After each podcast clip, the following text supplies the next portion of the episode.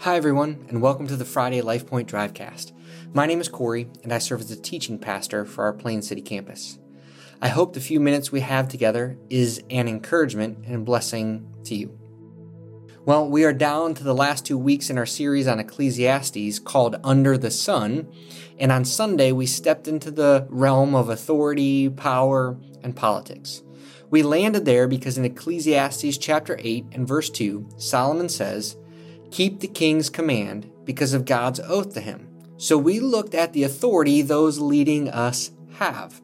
And from a biblical, biblical view, we walked through keeping the commands of our governing authority or being subject to them, like the Apostle Paul says in Romans 13. We walk through how God removes and sets up those in authority over us, that God is fully aware and in control, regardless of how good or terrible a leader may be. We walk through how the government is an authority, but God is the ultimate authority, and that there will be times when our biblical worldview and government collide, and how in those moments we're to obey and follow God, just like Peter and John did in the book of Acts. But one of the things we hung on for a while, and what I want to talk about today, was Solomon's words in Ecclesiastes chapter 10 and verse 20. He says, Even in your thoughts, do not curse the king. So, Solomon tells us not just to keep the king's or the governing authorities' commands, but even in our thinking, to not badmouth them. Now, let's just be honest. Some of us are sitting out there going, You don't need to read my mind. I'm going to openly tell you what I think about our leadership and government. Others are a bit more tight lipped but if people could hear the conversation in our heads, that wouldn't be pretty either. But listen to what the Apostle Paul says on this. He takes Solomon's thinking from Ecclesiastes chapter 10 and nudges us even further. He says in 1 Timothy chapter 2, beginning in verse 1, I urge that supplications, prayers, intercessions, and thanksgivings be made for all people, for kings and all who are in high positions that we may lead a peaceful and quiet life, godly and dignified in every way. This is good and it's pleasing in the sight of God our Savior, who desires all people to be saved and come to the knowledge of the truth. Paul tells us here that we should be praying for those in leadership above us. He says all leaders. That means it's more than just praying for those political leaders who we agree with, like, or on our side of the aisle. Because at the end of the day, leadership is hard. And for those of us under the governing authority, the Apostle Paul says there's a connection between our prayers for those in leadership and living a quiet, peaceful, dignified life.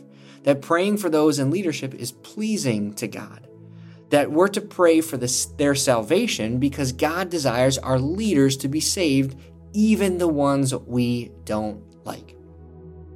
I believe Solomon's and Paul's words on this area are another way of getting us to live beyond the sun. This thinking is another glimpse into the eternal because we get so wrapped up in the here and now, especially with political leadership. But we forget that too is temporary and will ultimately fade.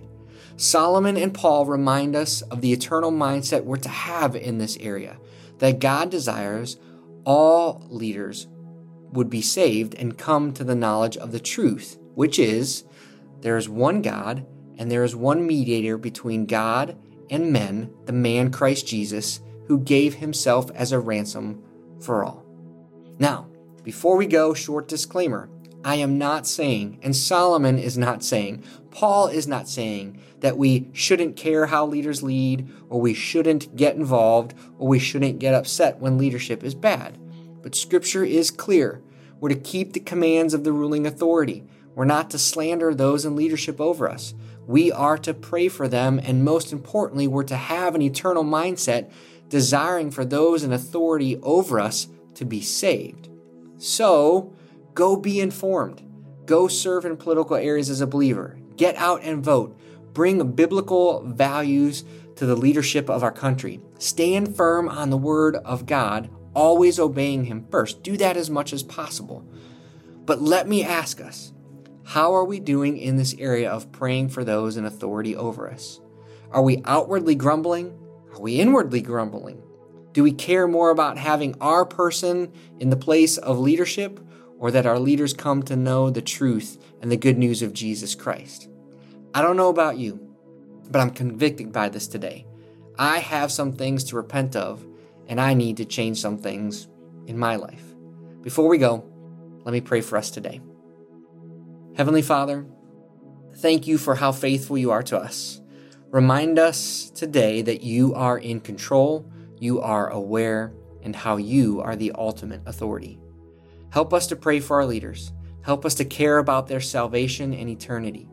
We can become resentful and sometimes angry because it's not all working out the way we thought. Forgive us, Lord, and help us to trust, to know, and to learn, and to realize that your word is always true, and that you will indeed be to us what you promise to be as we trust and obey. And today, we do pray for those in authority over us.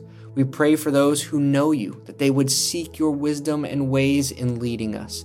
We pray that you would strengthen them by your Spirit and in the truth of your word. And God, we also pray for our leaders that do not know you, that they would come to faith and trust in Jesus as their Lord and Savior. It's in His name we pray. Amen.